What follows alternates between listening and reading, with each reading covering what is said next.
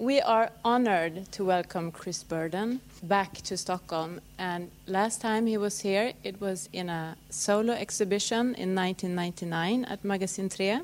And Chris Burden first gained attention for his radical performances in the 1970s and continues to be an important figure in contemporary art. Many of his works explore engineering and technological solutions for moving the human body through space. It is especially exciting that he's able to come while the Chris Burden exhibition with works from the collection of Magasin 3 is still on display. Curated by Tessa Praun, the exhibition includes earlier works as well as newly acquired collage relating to current project that was made specifically for the second season of this exhibition.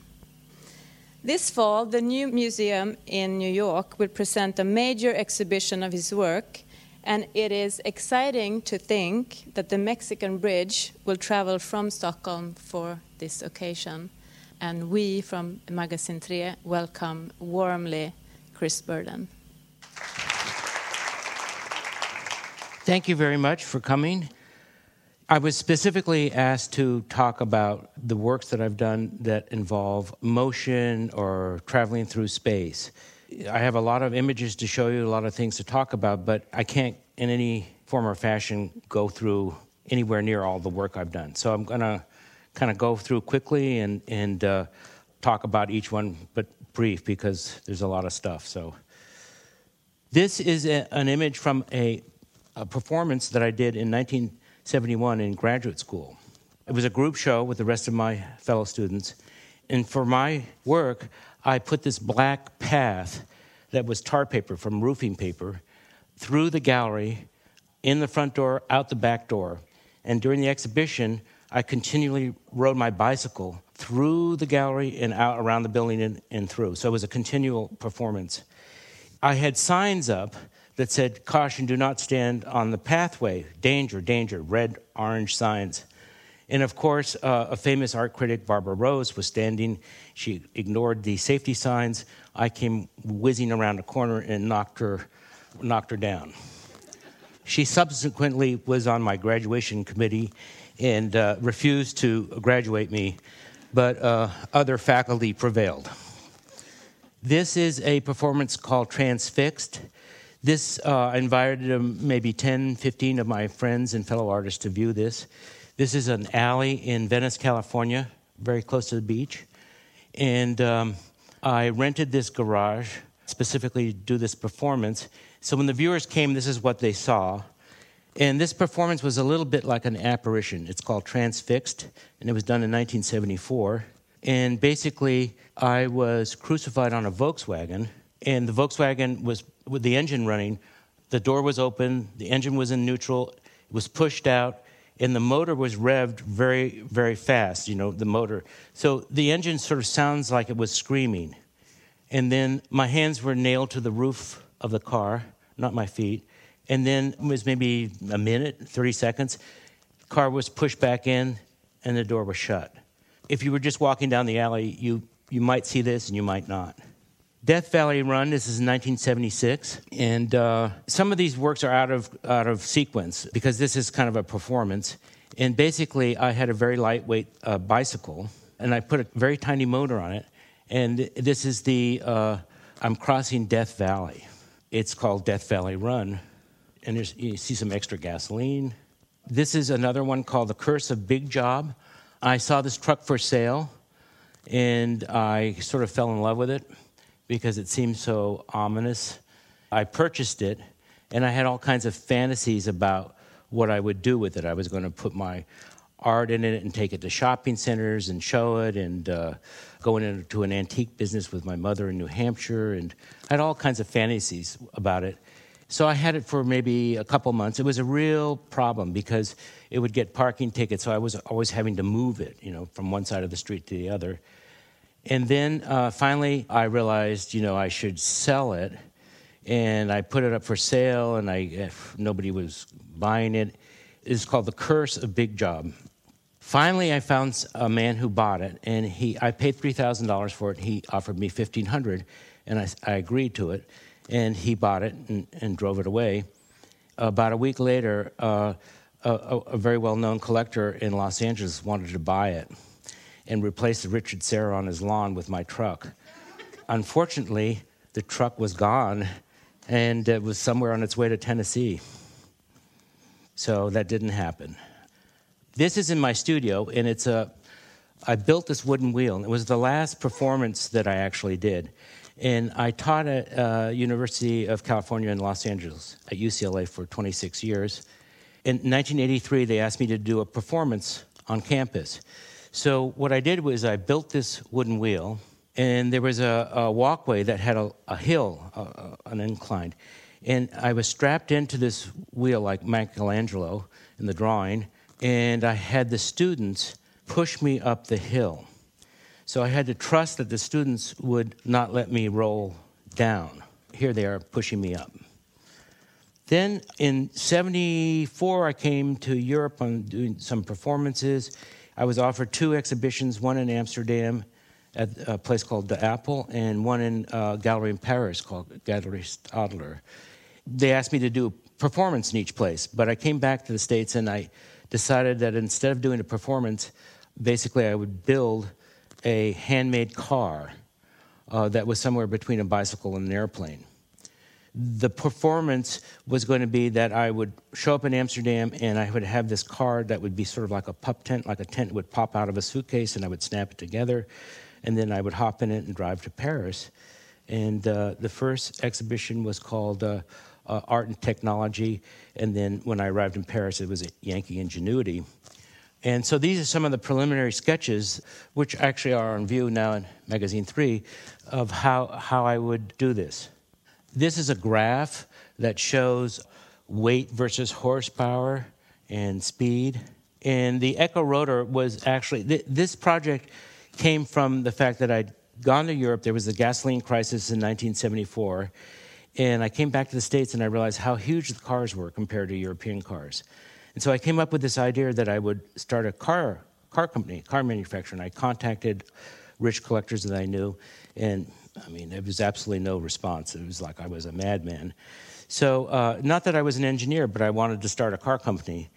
So it was out of frustration with that earlier idea of starting my own car company that I built the B-Car, because the B-Car was something that I could actually build myself without a huge industry. These are preliminary sketches. This is me in my studio. And the way, I mean, it's a little bit like designing a coffin because you design it around your own physical body. So you see in the corner, those are dowels. Those are wooden dowels that I was using to sort of map it out. And then on the floor is the beginning of the frame. The tubing is chrome moly tubing. It's the kind of stuff they use in racing bicycles, a very thin wall, very high tensile strength steel. And it's actually built like a bicycle. If you look at the intersections, there's the extra sort of welded parts that are bigger that the tubes fit into. I used a very small motor, a 50cc moped motor, because I thought that in Europe I would be able to drive it because I knew that mopeds don't really have to be licensed. So I thought by using a 50cc motor, I could get away with a lot. But once I got it here, I was told that no, you know, that when I drove it across to the border between France and Amsterdam, that they would confiscate the car. So the car was trucked to Paris. It was a real learning experience, I have to say. But it was very, very satisfying because I felt like I was Robinson Crusoe of technology, and I realized that what I was doing had tremendous political implications because if everyone can build their own car, there's no reason to have car factories. It's a little bit like making your own shoes or clothes. Here I am testing it out. That's the engine, of course, and the two gas tanks. This is a body mold from my body. This is sort of the showroom picture, brochure. This is the back of the motor. You know, the idea was that it's extremely lightweight. I mean, I can pick this car up. The idea was that you use a fabric skin so that you could, in theory, change the color of your car by putting a new set of clothes on it. Because the body is fabric. And here I am out in the desert testing it. I'm going about 50 miles an hour, which is what, 80 kilometers, something like that, per hour. It handles very well, actually. So it kind of gives you a scale. And here I am in Paris driving it. We got permission from the mayor in Paris to have a set route. So it's a very scary thing to drive around because you can see that my eyes are about where the pedals are on a bicycle. And so in traffic, next to a bus, it's very frightening. So it's sort of an ideal car. It's a visionary car. If there were no cars that were made yet, we could make cars like this. But actually, because there are cars now, you can't have a car like this. It's extremely dangerous. The next image here shows the sketches for the sailing destroyer. And I was asked to come to England and do a project. They offered me a World War II destroyer to do what I wanted with. So I said, oh, hey, great, we'll take it sailing in the North Sea. And these are preliminary sketches as to how we would go about doing it. I think the idea is that it's a little bit of, it looks like it's benign and green because it's not using diesel as the motive power. It's using wind, like a traditional sailboat. And the idea was to modify it so it could actually take the sailing in the North Sea. But when I got to England, they told me that not a chip of paint could be touched on this ship, in that it was an heirloom of the British Navy, and there was only one of these left. Even though there were, it would have been possible, it was engineering possible. And it was interesting, too, because the British told me I would have to put it in dry dock and put a full keel on it, which was going to cost millions of dollars. And I hired an American engineer, and he came up, and we ended up displaying the model and all the blueprints on the actual ship. But he came up with a very simple solution, was to put these outriggers on, like a Hawaiian trimaran. And the mast, if you look, it's an A-frame. So there's not a single mast, but there's two. And so the stress would go out on the edges of the steel hull as opposed to the middle of the deck. And this was relatively inexpensive to do. It could have been done actually while the ship was in the water. The next is a drawing of a model airplane. Actually, I built 6 of these, and it was called the Flying Wing. And this is a drawing I made for the collector.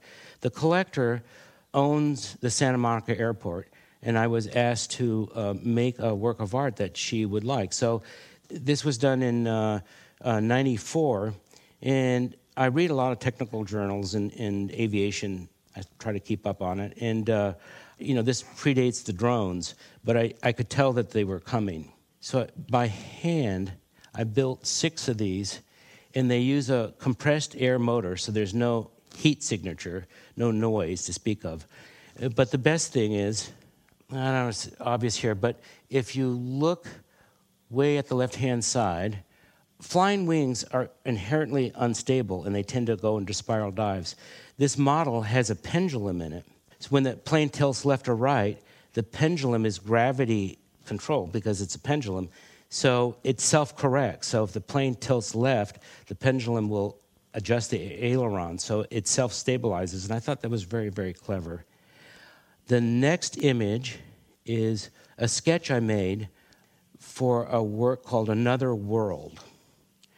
And the idea here, I really like the Eiffel Tower. I lived a long time in France as a child. I kept thinking, well, how could we improve on the Eiffel Tower? And the idea here is that you take 2 Titanics and you attach them to the top of the Eiffel Tower, and people would board the... I mean, this is a fantasy. Of course, the River Seine does not flow through the Eiffel Tower. But... people would board the ships for an evening cruise, and then the ships would start spinning. The reason it's called Another World is because the wine in your glass would be at right angles to the River Seine.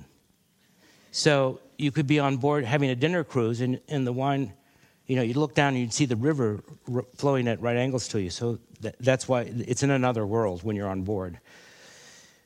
This is the beginning of the bridge series. We'll get to it in a minute, but there's a bridge at Magasin 3 called the Mexican Bridge. And for years, I have a book on early Mexican railroads, and there was this just gorgeous bridge that was never built.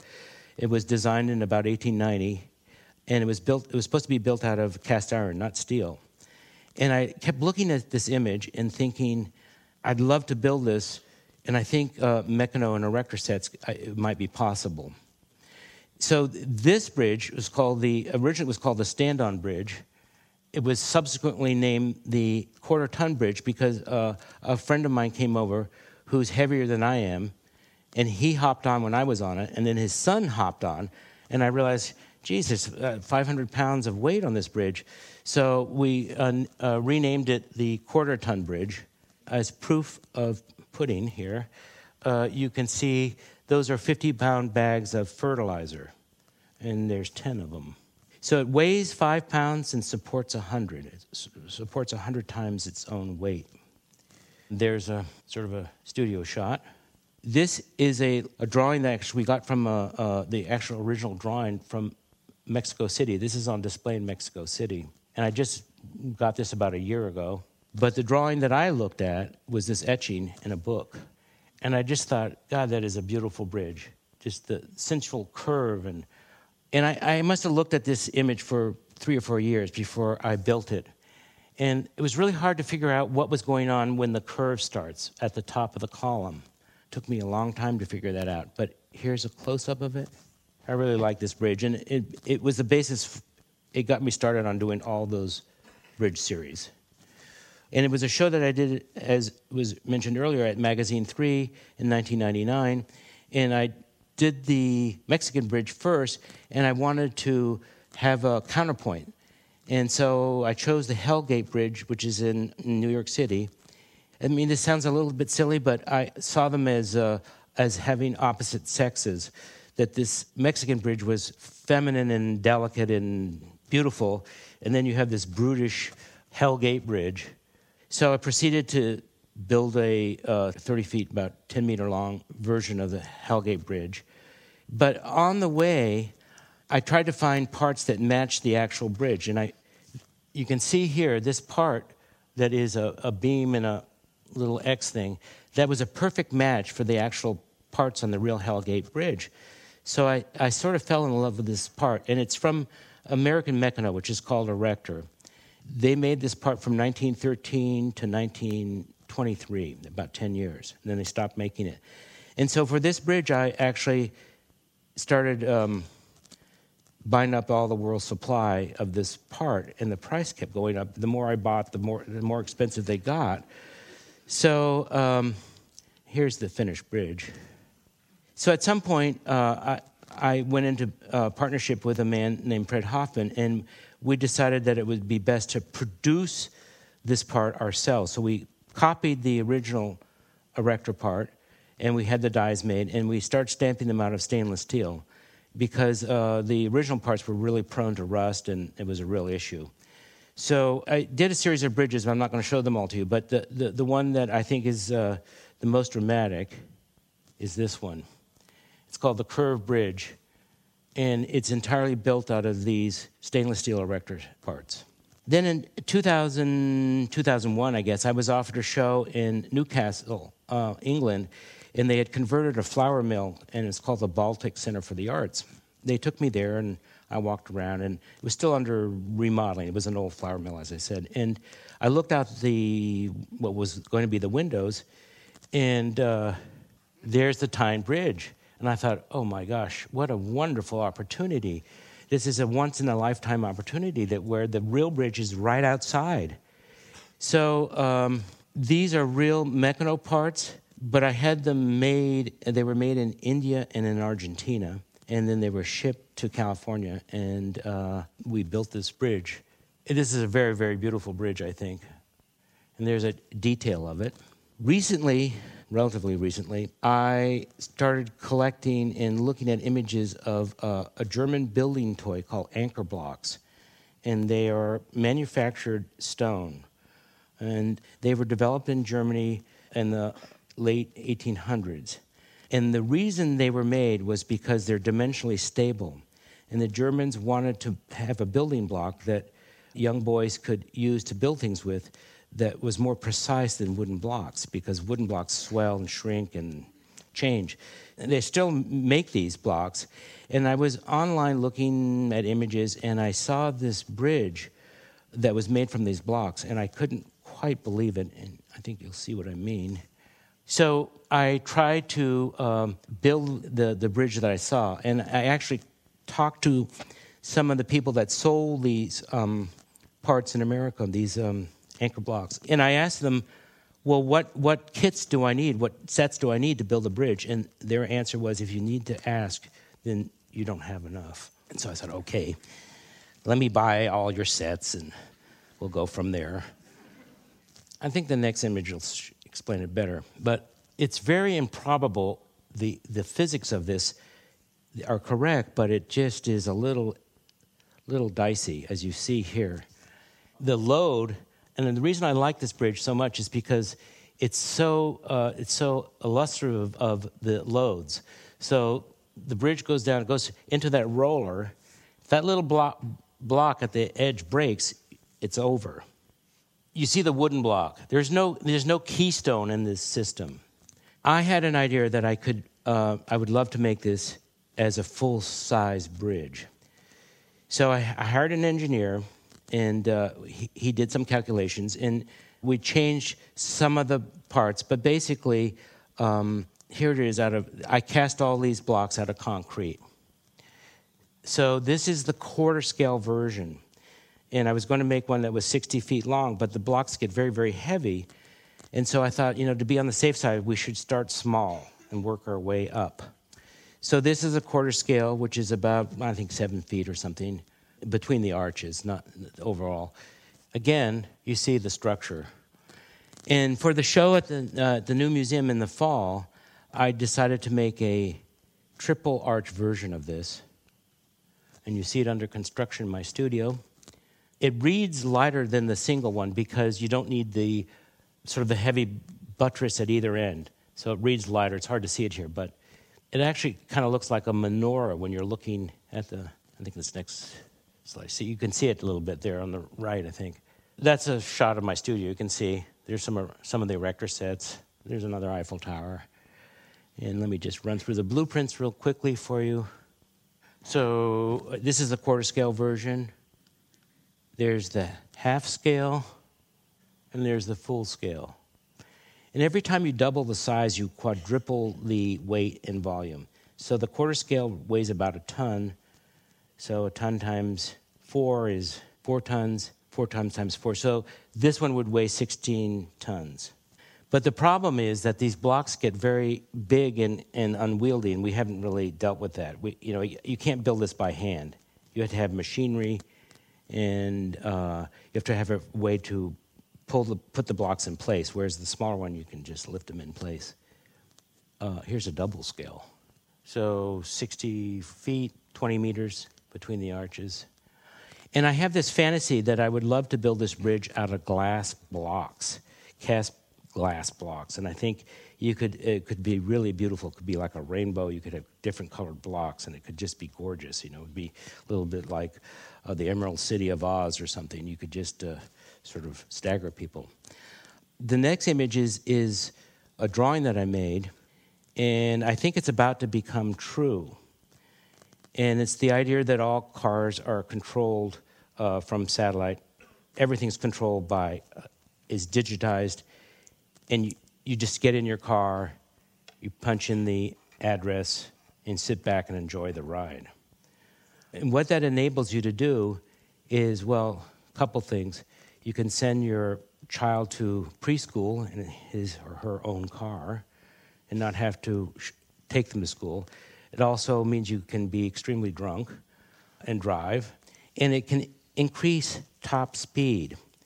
So I live in Los Angeles, and over the last 30 years, the average speed has dropped to just terrible. There's only certain hours of the day that you can actually go out and drive. With digitally controlled cars, you can increase the speed because the cars they all have a slot to go into. And so this next drawing is an image of what it would be like to get around town when you had cars going really fast. So there's a map of Los Angeles. I mean, the drawing's kind of self-explanatory, but this would be a dream come true.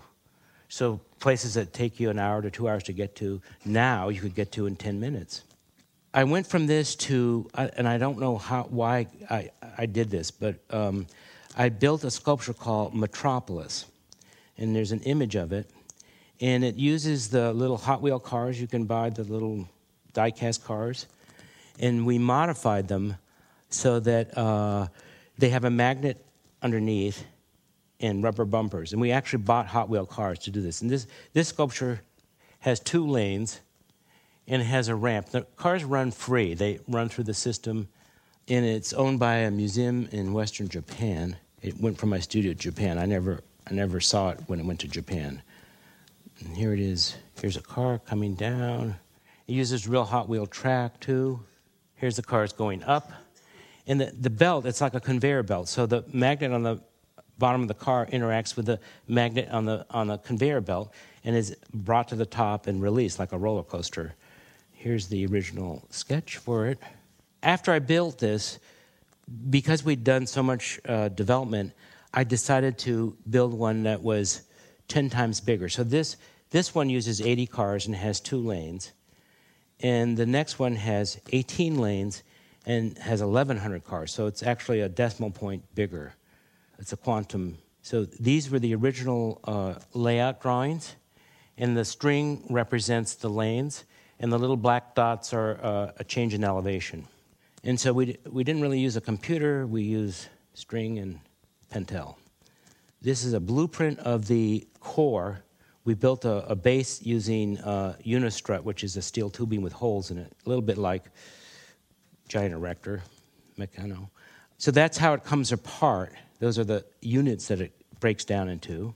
These are the 3 conveyor belts, sort of at their beginning. And you can see the direct thing. And this is the finished work. I think it's about Los Angeles. I think it's a sort of a poetic vision of or interpretation of Los Angeles. It's a strange work because the cars are actually going that sort of incredible speed scale-wise. They're going 240 miles an hour. But they are sort of in the past. I've talked to people about it. It's a little bit like if you were to make a model of New York City in 1909, and it was totally, you would have horses and buggies. It would be right before automobiles came in.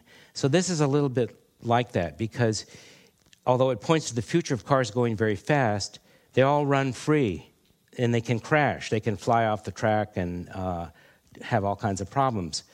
And day when you can step on an accelerator and pass somebody on a blind curve, those days are going to come to a quick end, which is great because, I mean, driving a car will be like sitting in a train. I think it's time for the movie, and let's see if I can do this. All right, so this is a little short film. I didn't make this film, but I think it sort of captures spirit. It's a little distorted, so because the screen is a little wider than it should be, but...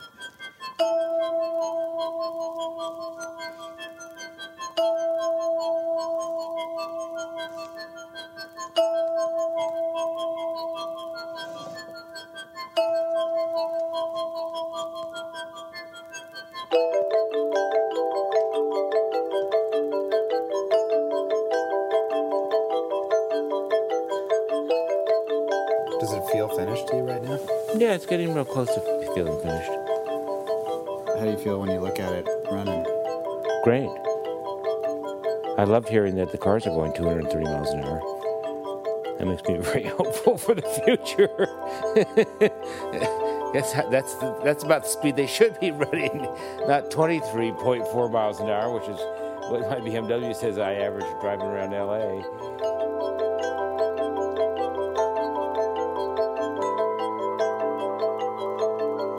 It's about to be over. The idea that a car runs free, that those days are about to close.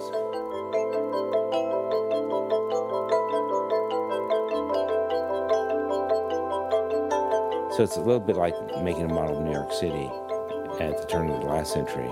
and you're modeling horse buggies everywhere, and then the automobile's about to arrive. You know? So something else is about to arrive.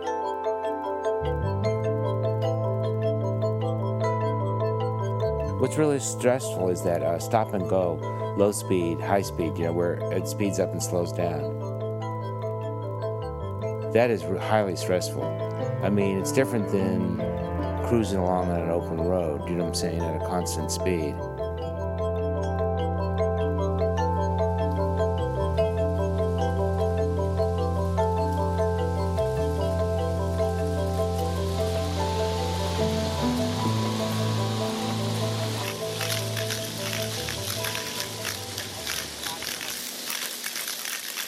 Noise is real amazing, I think, in terms of how it produces a level of tension, too.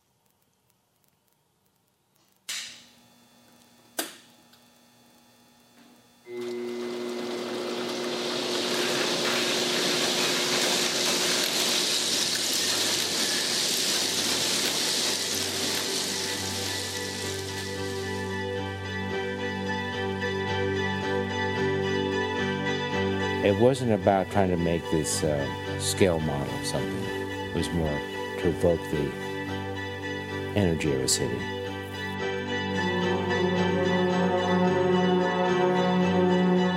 What's yet to be finished? We're close.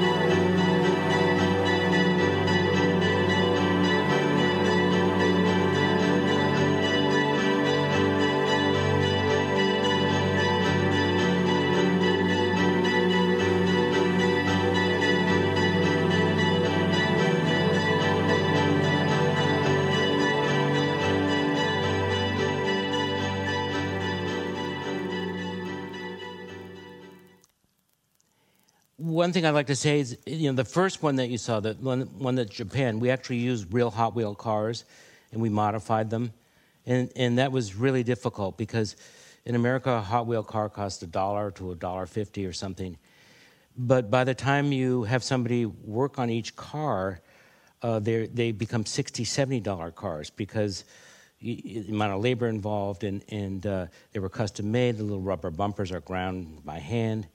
So when we made Metropolis 2, rather than going to every Toys R Us in greater Los Angeles and trying to buy all the Mustangs of some kind that work, we decided to have them manufactured in China. And I had 34,000 produced, and the cost dropped dramatically to the $3 to $4 range. So, and they're all consistent, and we were able to improve on the Hot Wheel design. and make them much more robust and reliable. So it's weird to be have 34,000 cars. I have a container full of little model cars. But it's good because they do wear out, and this way I have a supply to replace the ones that wear out. This next image is of a Zeppelin under construction. I was struck by how similar these parts look to my favorite erector set part. A striking similarity. In fact, this looks like I could be in my studio, but it's not. It's, you know, it's somewhere around World War I in Germany. Here's the part for your information. So I started making sort of mock-ups of a typical cross-section of a Zeppelin, and this is my little dog sitting in the middle of it. You know, I started doing some research, and I came across this early aviator, a Brazilian aviator named Santo Dumont. And in 1901, he won a prize for going on a set course. This is not a dirigible, it's a balloon. A balloon doesn't have an inner structure, so it's different. It doesn't have a hard structure. It's just a balloon with cables, and he's on that, and he's flying around the Eiffel Tower. And so this is a moment of celebration. Here's an illustration from a book I have. And you can see that the frame, I thought, maybe I could build this. Because I would love to build a Zeppelin, not a balloon, but that could actually carry me. And I could fly around L.A. I mean, one of my favorite images, which I don't have tonight, is of Santo Dumont. And he used to drive his balloon around Paris. And there's an image of him going to a restaurant. And he ties up his balloon to the balcony of the second story, goes in and has dinner, goes back out, hops on his balloon, and putts home. I mean, I just thought, 1901? Mm-hmm. So here, I'm going to read you a little quote. And he wrote a book, actually, about his experiences. I'll just read you this little quote here. Man has never known anything like free vertical existence.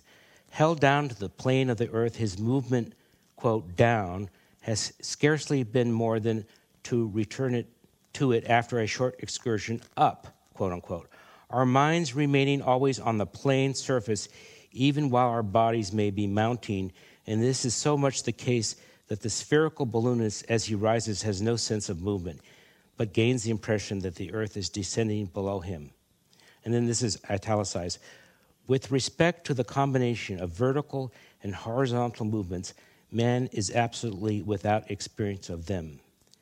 Therefore, as all our sensations of movement are practically in two dimensions, this is the extraordinary novelty of serial navigation, that it affords us experience, not in the fourth dimension, it is true, but in what is practically an extra dimension, the third. So that the miracle is similar. Indeed, I cannot describe the delight, the wonder, and the intoxication of this free diagonal movement, onward and upward, or onward and downward, combined at will with the brusque changes of direction horizontally when the airship answers to the touch of the rudder. The birds have this sensation when they spread their great wings and go tobogganing in curves and spirals through the sky. So, you know, all of a sudden, this guy is experiencing the ability to navigate through three dimensions. And, you know, it's a big moment.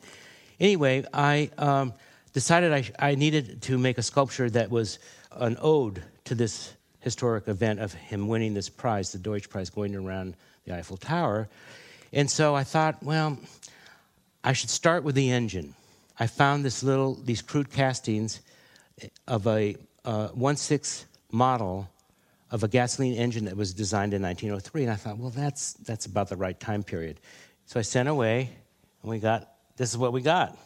So I hired a machinist, and I've been working on this for 4 or 5 years, I think. And he hand-built this motor, basically. And it was quite a nice experience because when you make something from scratch, you can go back and fix it. So that's the crankcase, and that's, you know, the top part of the engine. Here's a picture of the engine. Here's the machinist concept of how it could be connected to the propeller. This is the initial setup. That's the gearbox. The green tank is a cooling system. In the motor, you can see it right there, and it's chain driven to the gearbox. I decided that we needed to save weight, so we decided that we would stamp the rector sets out of aluminum. And I found out about this aircraft aluminum that was called, it's an alloy called 7075.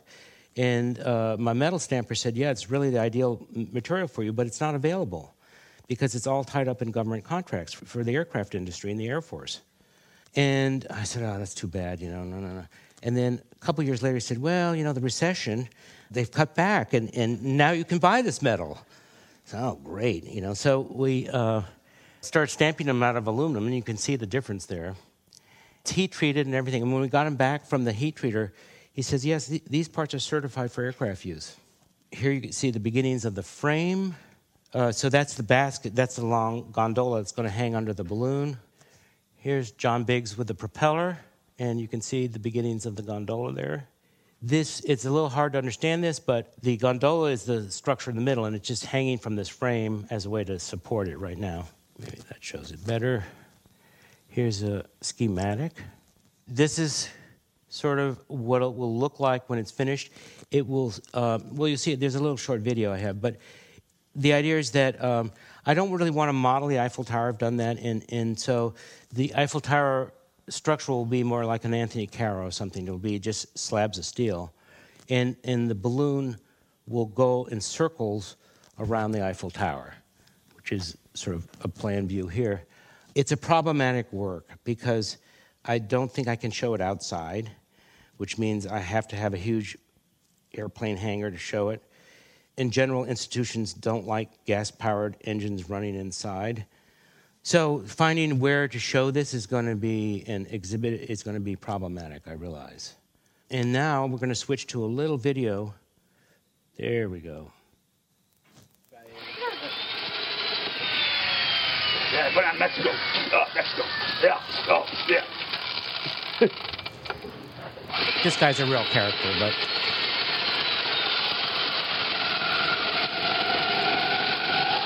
so these are tests to test the gearbox and the propeller, and so the engine's running, but the propeller's not engaged.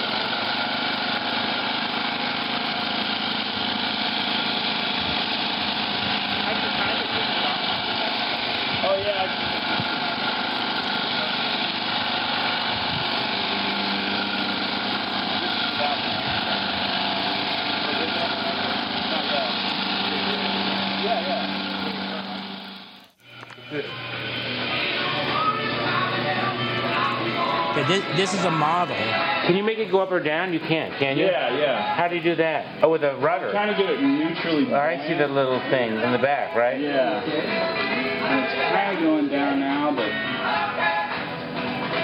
there we go. That's the camera, right? But the thing is, wow, that little flap really works, huh? Yeah. How amazing.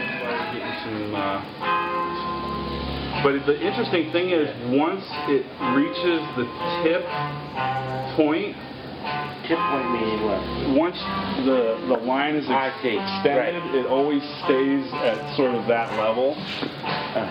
When it's neutral. Yeah, so it's always kind of pointed that way. Right. That's a Lego Santo Dumont. I think when it job a little bit. So now he's testing out a release mechanism for the cords to pull it down. So it's on a gear and it's a timer. So you'll see. I think the little door opens up and the cord comes down. Maybe it's the next one.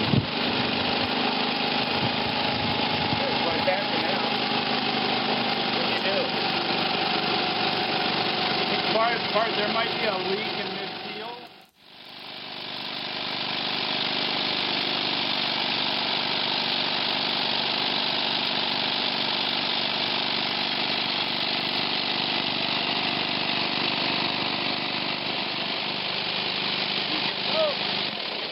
So when the motor comes to the end of its run, then you can pull it down to refuel it. And this is a weight that moves back and forth to have it go up or down. What is that, a cast iron? What? Iron, old iron? Yeah. I've had it sitting around forever, and I'm like, oh, I need a weight. I'm like, all right, there's a weight.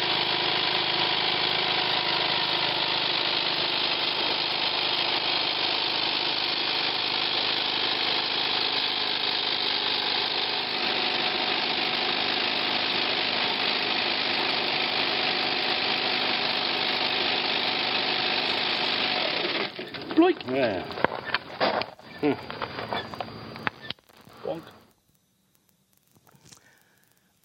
And the last work that I'm going to show you, it's sort of a little bit out of sequence here, but this is a project I've been working on for, 3 years maybe, and I've built a series of skyscrapers, which I didn't show you, out of these erector sets, but we came up with this one.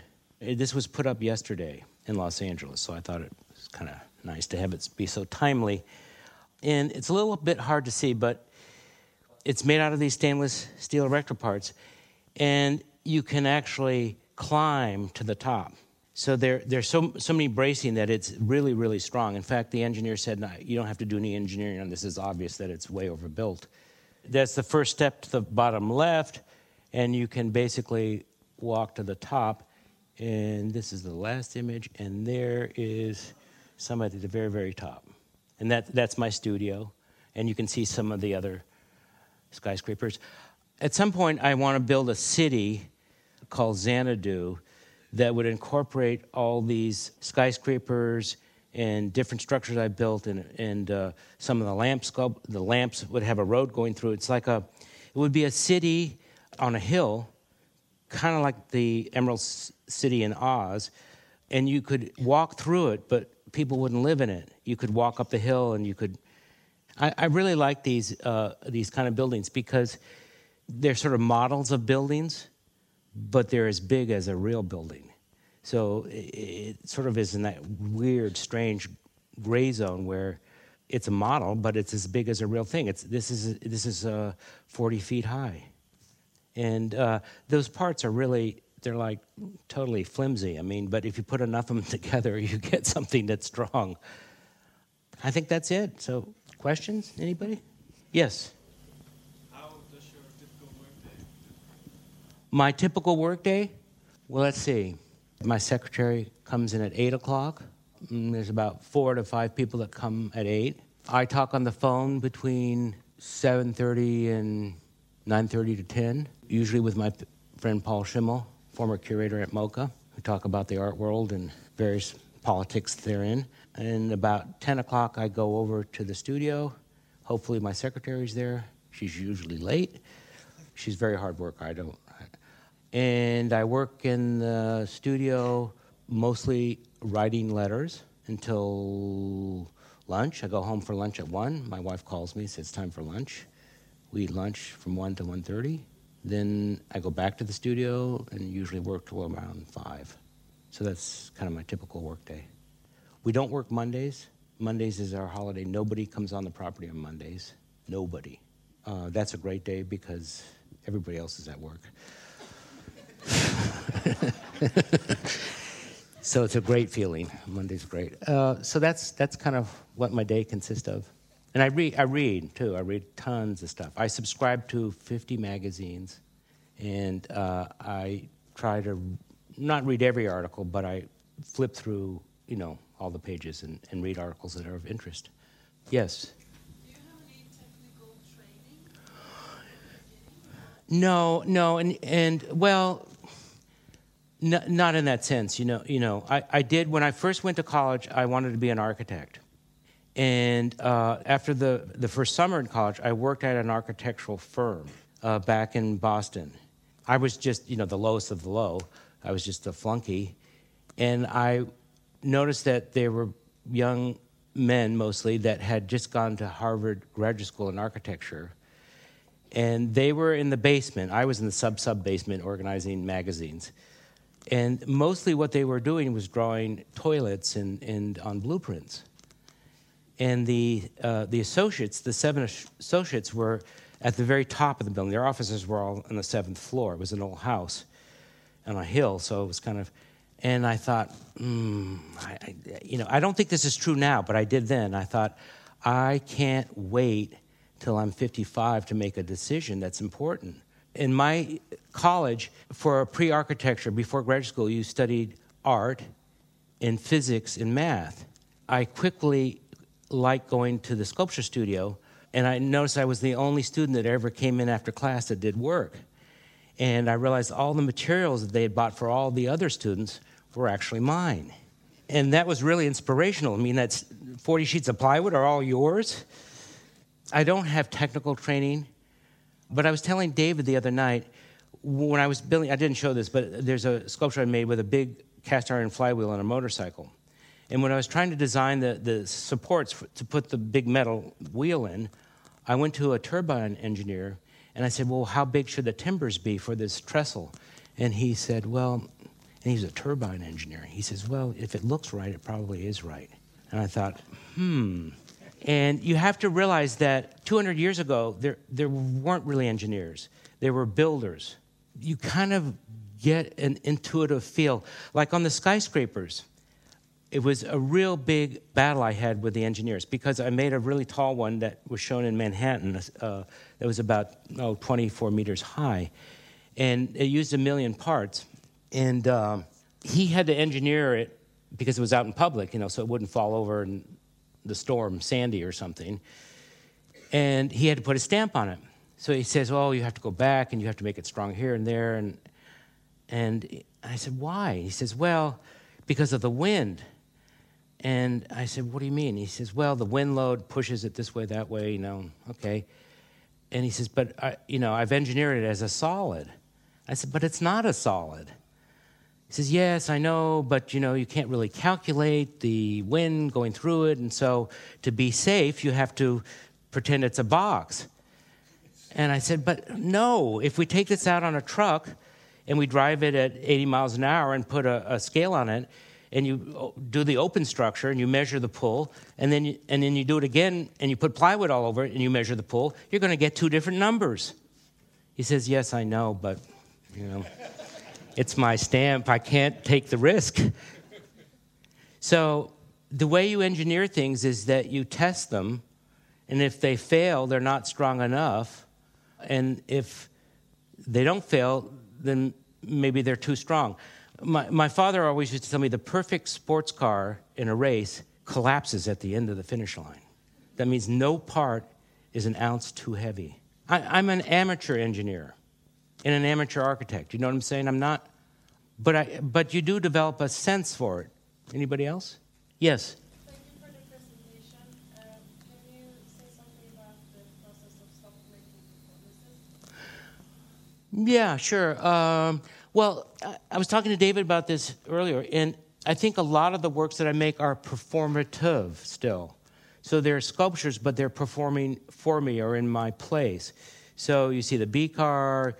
You see this sculpture here I don't want the public to climb this. It's not a participatory work. It's super dangerous, number one. But I think you can look at it and you can imagine climbing it, which is the only person I would let climb would be the museum director for fundraising. You know what I mean? Meet me at the top. So I think I did a lot of performances. The B-Car was a real change, but it was performative. It was an object that did something. I think I did so many that I wanted to change direction. Also, in my earlier performances, I got tremendous amount of press, not art press, but lay press. And they became more and more sensational as time went on. And the sculpture I showed you, the performance, the Transfixed on the Volkswagen, I almost didn't do that because I knew how it would be written about. And there was a real confusion as to what I was doing. The lay press thought, I was a rock and roll, that I was Evel Knievel, that I was Alice Cooper, that, and I realized there was a real misunderstanding as to what I was doing. And if I kept doing it, I would sort of fulfill their expectations. So that's one of the reasons I stopped. And I like making things. The reason I went into performance after graduate school was it was very efficient, and I wanted to keep making art. And when you have no money, you don't buy tools, you don't have a big shop, you don't have employees. And so by doing performances, all I needed was a camera and my grandfather's typewriter and a file cabinet. So it was a very efficient way to make art, and it enabled me, because there's always excuses not to make art. I don't have enough money, I don't have the right tools. If you take all those away, for me as a young artist, it was really important to keep making art, and doing performances was a way to do it. When I made the B-Car, I remember there were metal shavings in my bed. You know, I had a very small studio. It was a hot dog stand on the Venice boardwalk, and it was really fun making the car there because we make it inside, and then we'd take it out at night and we'd test it on this boardwalk that ran up and down the beach. And, of course, invariably the neighbors would call the police.